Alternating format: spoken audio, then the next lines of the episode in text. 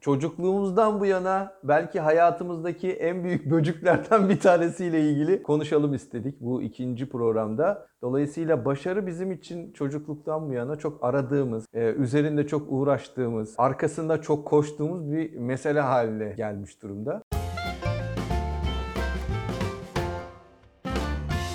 Merhaba ben Mustafa Bayındır. Merhaba ben Erdem Erem. Böcük İlacı isimli podcast ve YouTube serimizin ikinci programına hoş geldiniz. Evet. İkinci diyebiliyorum artık gördüğün gibi. Evet evet. Biz bayağı birinciyi başaramamaktan dolayı e, bugünün de konusunu başarmak seçmemizin belki de bilinçaltındaki En önemli sebebi bu olabilir. bu olabilir. Evet ben Erdem Erem. Bugün başarıyı konuşacağız. E, bakalım neler olacak.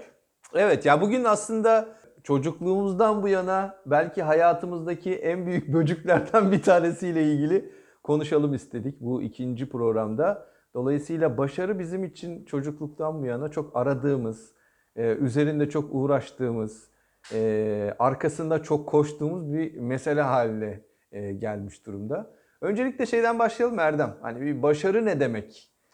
Ona bir bakalım. Ee, Valla Türk Dil Kurumu'na göre bakarsak diye başlayacağım. Ee, Türk Dil Kurumu çok ilginç bir tanım yapmış. Muvaffakiyet, başarmak, işi falan. Bence diyor. başarıdan daha zorlaştırıyor. Daha zor. Aslında burada burada işte zor bir şey başarı. Ee, çünkü başarı kişiden kişiye değişiyor üstad. Hmm. Ee, aslında normal bir ders üzerinden düşünürsek başarı evet işte 70 alırsan geçersin bu dersi gibi bir şey başarı. Ya da işte ne bileyim şu şu şu sınavları geçersen mezun olursun. Aslında eğitimde biraz daha ölçülebilir görünmüş ama o bile e, gerçekten bazen e, net değil. bir şey yapabilme becerisi e, gibi görünüyor. Ama tabii bununla ilgili de ölçmek için belli kriterlere ihtiyaç var. Dolayısıyla eğitim aslında bunun ilk başladığı nokta. İlkokulu, ortaokulu, sınavlara girmek, Tabii tabii tabii. belli bir puanı tutturmak değil mi? Başarı dediğimiz şey aslında böyle tanımlanıyor daha çocukluk itibariyle. Hatta daha öncesinde annenin babanın bazı başarı başarı düzeyleri var. Mesela anne anne baba diyor ki hadi oğlum şunu yap sana şunu vereceğim. Başarı ve ödül hemen çıkıyor karşımıza. Ağlamazsan şu olacak. Mesela ağlamamayı başarırsan işte sana bir ödül veriliyor. Aslında bu ödül cezanın içinde o başarıyı o kadar iyi öğretiyorlar ki bize bebekliğimizden itibaren. Ya da işte bir şeyi başardığımızda kendimi bazen ben çocuklarla ilgili hani bu tip çalışmaları yaparken falan kendimi bazen köpeklere acaba hani bu hediye maması veririz ya hani böyle başarı maması. Ha, aferin maması. Ha, aferin maması. Ee, bize de çocukluğumuzda annemiz babamız Kötü bir örnek oldu bu ya. Evet bunu çıkaralım. Gerçekten kötü bir örnek oldu. Ama Yo yo bence doğru. tamam abi otursun ya boş ver. Kötü örnek oldu ama. Ondan sonra yani şöyle bir tarafı var. Başarmak annemizin, babamızın, çevremizin bize kesinlikle yapacaksın dediği ve bir dağ zirvesi gösteriyorlar ve oraya tırman diyorlar sana. Bizim ülkemizde biraz bu problemli. Neden problemli? Başarmak e, her şeyden önde tutuluyor. Yani sonuç her şeyden önde tutuluyor. Aslında şöyle bir durum var Erdem. Normalde seni her halinle kabul edebilen bir yaklaşım değil. Aynen. Eğer bunları bunları bunları yaparsan, çevrenin istediği gibi bir kişi olursan, bu konuda başarılı olursan ancak toplum tarafından kabul edilebilen bir birey olmaya başlama bilinciyle büyütülüyoruz biz. Aynen öyle. Ama aslında e, bence burada yanlış düşünüyoruz. Bir eğitimci olarak da bunu söylemek istiyorum. Çünkü asıl iş sürece odaklanmak.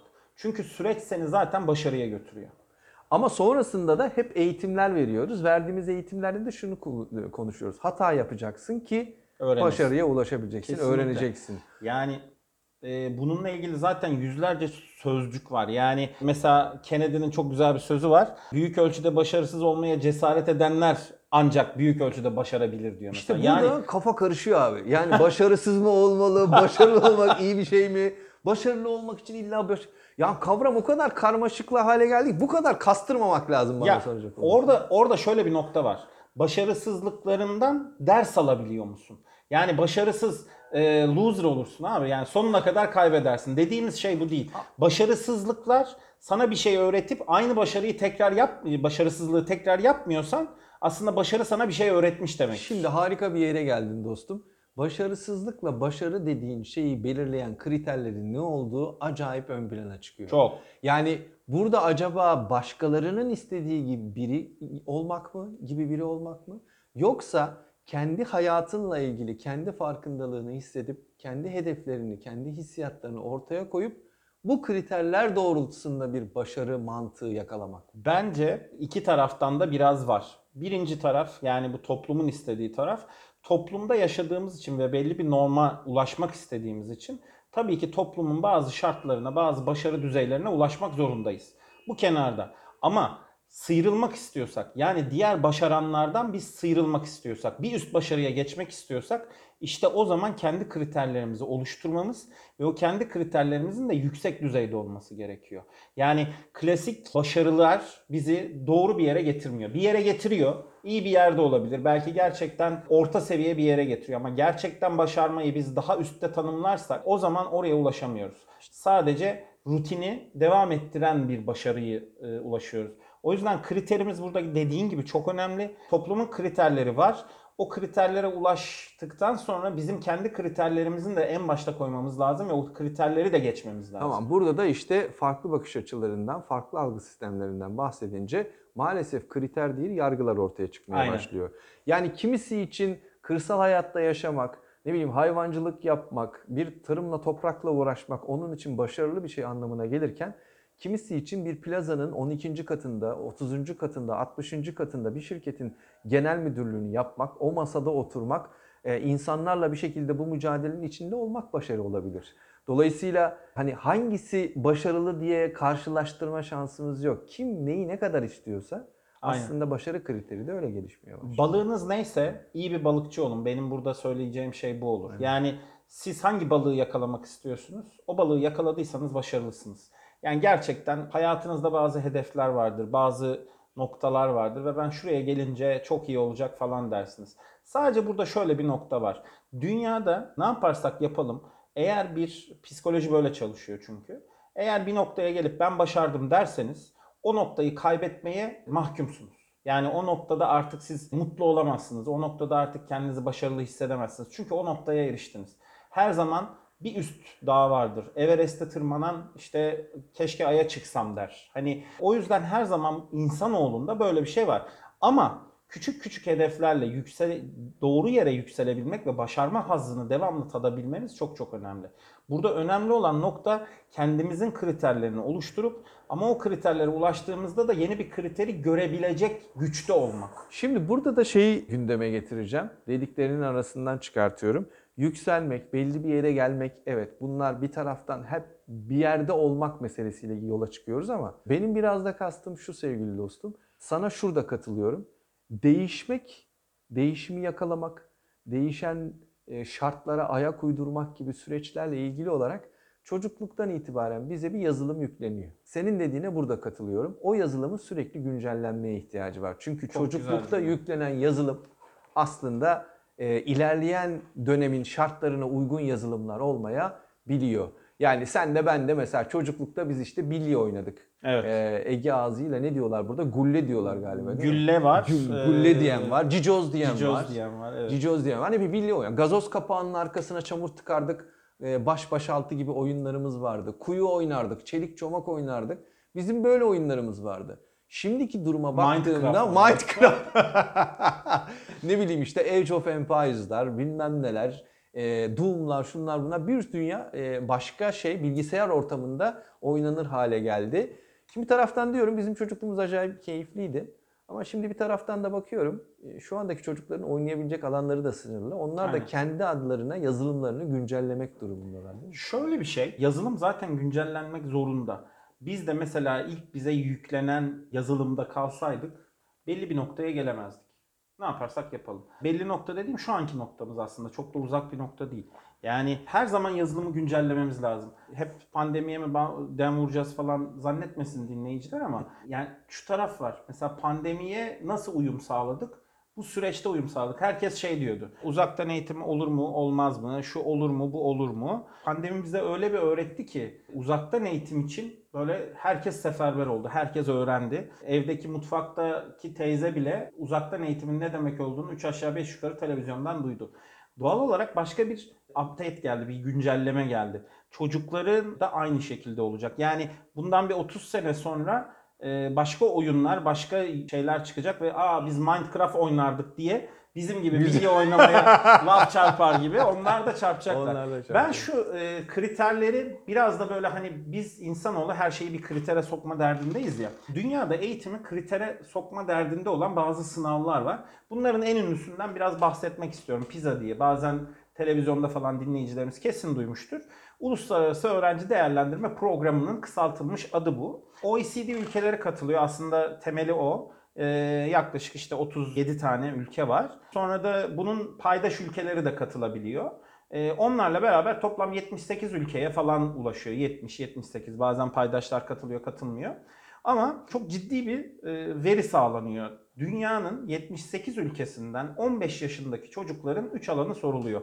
Okuma, matematik yani bize göre söylersek Türkçe, matematik ve fen. Yani bizim mihver dersler dediğimiz, olmazsa olmaz dersler dediğimiz dersler konusunda bütün dünyada bütün dünyadan seçilmiş 78 ülkenin 15 yaşındaki çocukları ve eşit bir şekilde oluyor. Bunlar bir şekilde ölçülüyor. Türkiye muhteşem sıralamada. Hep ortalamanın altındayız 2003 yılından beri. Hep ortalamanın altındayız.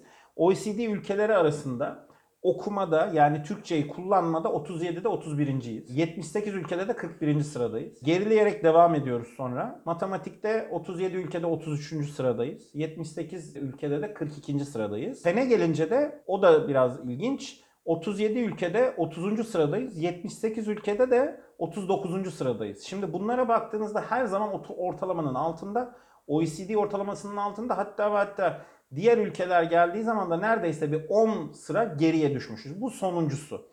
Ama 2003'ten beri baktığımızda çok ciddi bir problem var. Genel ülke yani gelişmiş ülkeler ya da işte gelişmekte olan ülkelerin baktığımızda bu ülkeler arasında biz hep geride kalıyoruz. Ortalamanın gerisinde kalıyoruz.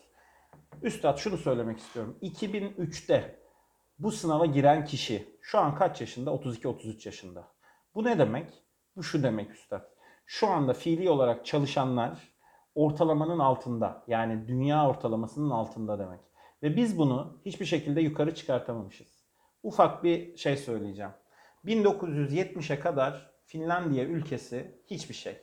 Çok kötü eğitimi, %10'u falan okuma yazma biliyor neredeyse. %3'ü falan, %7'si falan böyle çeşitli yıllara göre düş- düşünürsek üniversiteden mezun oluyor.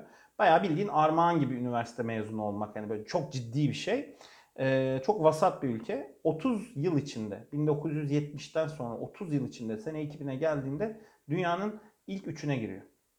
Yani bir sürü ülkeyi geride bırakıyor. Nasıl yapıyor bunu? Abi sosyal hayata önem veriyor. Sosyal e, çocuklara önem veriyor. Eşitliğe çok önem veriyor. Yani başarı derdinde değil, önce onların altyapısını kurma, Kurma derdinde. derdinde. Biz de aynı şeyi yapmamız gerekiyor. Sosyal hayatımızı, ev hayatımızı, sağlıklı olan ilişkimizi, şunu bunu İş her hayatımızı. şeyi, iş hayatımızı her şeyi belli bir noktada tutacağız ki başarıyı sağlayabilelim. O eğer o asgariyi oluşturamazsak, oluşturmak için çaba sarf etmezsek aslında başarıya da ulaşamayız. Yani bazılarını çok yükseltmekten bahsetmiyorsun. Değil. Aslında herkesi eşit miktarda aynı noktaya getirmekten bahsediyorsun. Aynen öyle. Ve Toplumsal olarak yukarıya doğru çıkacak yani. Aynen öyle. Şimdi e, son 17 17 18 yılda biz bayağı bir gerilemişiz. Yani bu 17 18 yılın gerilemesi ama Türkiye'ye baktığınız zaman öyle gözükmüyor. Çok ilerlemişiz gibi algımız var. Bütün dünyada da böyle algı çok ilerlemiş gibi gözüküyor ama ülkelere baktığınızda ülkelerin gelir düzeylerinin gelir düzeylerine baktığınızda da işte ne bileyim eğitim refahlarına baktığınızda da düzeylerine baktığınızda da ne yazık ki çoğu ülkede de gerileme var. Ve bu gerilemelerin içinde biz daha da gerilemişiz. Ee, doğal olarak bizim aslında yapmamız gereken başarı tanımını baştan aşağı değiştirmek. Değiştirmek. Şimdi aslında burada çok güzel bir noktaya denk geldin. E, denk getirdin. Denk, denk getirmek ne demekti? Süper oldu. Kastım şu. Aslında bizim temelde yapmamız gereken hele hele yeni kuşak için bence çok daha önemli hale geliyor bu. E, bizim eğitimlerde de yapmaya çalıştığımız şu. E, bizim böcüğümüz ne burada? Erdem diye bakıyorum. Çünkü hani ismimiz Aynen böcük öyle. ilacı ya. Sonuçta bir böcük olacak. Onun da şifası olacak mantığıyla hareket ediyoruz. Bizim buradaki böcüğümüz başarısızlık korkusu. Aynen Ve öyle. biz e, maalesef genel olarak çocukluğumuzdan itibaren çok başarı odaklı yetiştirildiğimiz için onun olmamasından ya da başımıza bu tip bir şey gelmesinden o kadar korkuyoruz ki okul hayatı olabilir, sosyal hayat olabilir veya e, özellikle ve özellikle iş hayatı için söylüyorum. Yani o kadar çok başarıya odaklı bir mantığımız var ki oradaki bir başarısızlık korkusu işin kötü tarafı bizi bir şeyleri yapmaktan, eyleme geçmekten alıkoyuyor. Yani doğru bir şey yapacak olsak bile hani dedik ya yazılımı güncellemek için harekete geçmek noktasında olsak bile maalesef bizi bunu yapmaktan alıkoyuyor. Neden? Ya ben böyle bir adım atarsam sonucunda başarısız olursam benim için kötü bir şey olur. Toplum tarafından kabul edilmem. Arkadaşlarım beni yargılarlar. Efendime söyleyeyim benimle dalga geçerler. İşte benim hakkımda ileri geri konuşurlar vesaire algısı o kadar yüksek ki artık bir şeyleri yapmaktan sürekli vazgeçiyoruz. Boş ver en azından olanı korumaya Çalışıyoruz. devam edelim. Ya bu noktada Walt Disney'i örnek vermek istiyorum. Walt Disney'in öyküsü çok ilginç. Mickey Mouse hani böyle bize şu anda çok şirin gibi gelebilir ama düşündüğünüz zaman fare çok böyle itici bir varlık. Ama bunu ortaya koyup bu tatlı, şirin şey falan gibi algılatmak istiyor Walt Disney. Walt Disney'in lafına geleceğim. Başarının yolu konuşmayı bırakıp yapmaya başlamaktır. Bitti diyor. abi bu çok doğru bir laf. Yani Walt Disney'in o fareyi çizime koyması çok büyük bir risk olabilir. Hani Cicero da diyor ya risk almamak en büyük risktir. Yani öyle bir şey söylüyor ki başarının yolu bırak diyor başla diyor hayata başla diyor bir şeyler denemeye başla diyor. Denemezsen olmaz Yani diyor. fareyi o hale getirmeseydin ne olacağını bilemeyecektin kardeşim. Aynen yani öyle. fare kötü müydü? Yapsam iyi mi olurdu? Öyle mi olurdu? Böyle mi olurdu? Valla bu hikayenin bir taraftan girişimcilikle ilgili bir hikayesi var bende. Aynen. Adana'da okudum ben. Ee, okula gidip gelirken bir tane e, kebapçı abimiz vardı. Bir tane tablası vardı. Şişe et saplıyor adam. Yani yaptığı iş bu. Kebap satıyor. Biz 5 yıl boyunca işte hayalimiz girişimcilik yapmak, işler kurmak vesaire hesap kitap yapıyoruz. Şöyle bir şey yapsak, böyle bir şey yapsak diye. O abi tabladan başladı. 3 katlı restorana kadar çıkardı. Düşünsene ben biz 5 üniversiteyi bitirdik. Ama adamın kaybedecek hiçbir şey yoktu abi. Sadece e, harekete geçti yani. O kadar. Yani olur mu olmaz mı 40 tane hesap yapmadı nasıl öderim diye düşünmedi. Bizim gibi hani böyle bir sosyal bilimci kafasıyla e, ekonomist kafasıyla aynı öyle inceleyip bir sadece yaptı abi. Ve yaptığı zaman da hani kaybedecek tek bir şey vardı. E, yine e, şişe et saplamaya devam edecekti netice itibariyle. Aynen. Dolayısıyla korkmadan hareket ettiğinde yani başarısızlık korkusu olmadığında başarı bence adı her ne olursa olsun her kim için çok daha hızlı, çabuk e, ve kolaylıkla geliyor diye düşünüyorum insanoğluna. Aynen katılıyorum Üstad. Başarının en büyük e, karşısındaki problem işte bu korku dedin. Çok doğru bir şey söyledin. E, Aslında biraz- korku da gerçek değil. Anksiyeteden, endişeden bahsediyorum. Evet, evet. Olmamış bir olayla ilgili duygu durumuna Duygu girmekten. durumundan. Bilmiyorum. ilerleyen şeylerde bunu da konuşuruz diyorum. Konuşalım. ben. Kesinlikle. Anksiyete burada nokta atış olabilir. Çünkü gerçekten bizim bir şeyi başarmak ya da yola çıkmakla ilgili ana problemlerimizden biri de bu. Şimdiden bence bunu okeyleyelim yani. Anksiyeteyi konuşalım. Aynen öyle. Ee, güzel Hala nokta. yorumları bekliyoruz. Evet. Ee, ne konuşmak istiyorsanız, ne paylaşmak istiyorsanız bizimle yorumlarınızı gönderin lütfen sevgili dostlar. Bu podcast'in altına, YouTube kanalımıza, Instagram hesabımıza her yere e, yorumlarınızla bize destek olabilirsiniz. Aynı zamanda kanala abone olmayı unutmayın. Unutmayın. Sizlerle beraber bir sonraki programda buluşmak üzere. Ben Mustafa Bayındır. Ben Erdem Eren. Hepinize sağlıklı, güzel ve başarı korkusunun olmadığı günler diliyoruz sevgili dostlarım. Haydi başlayın.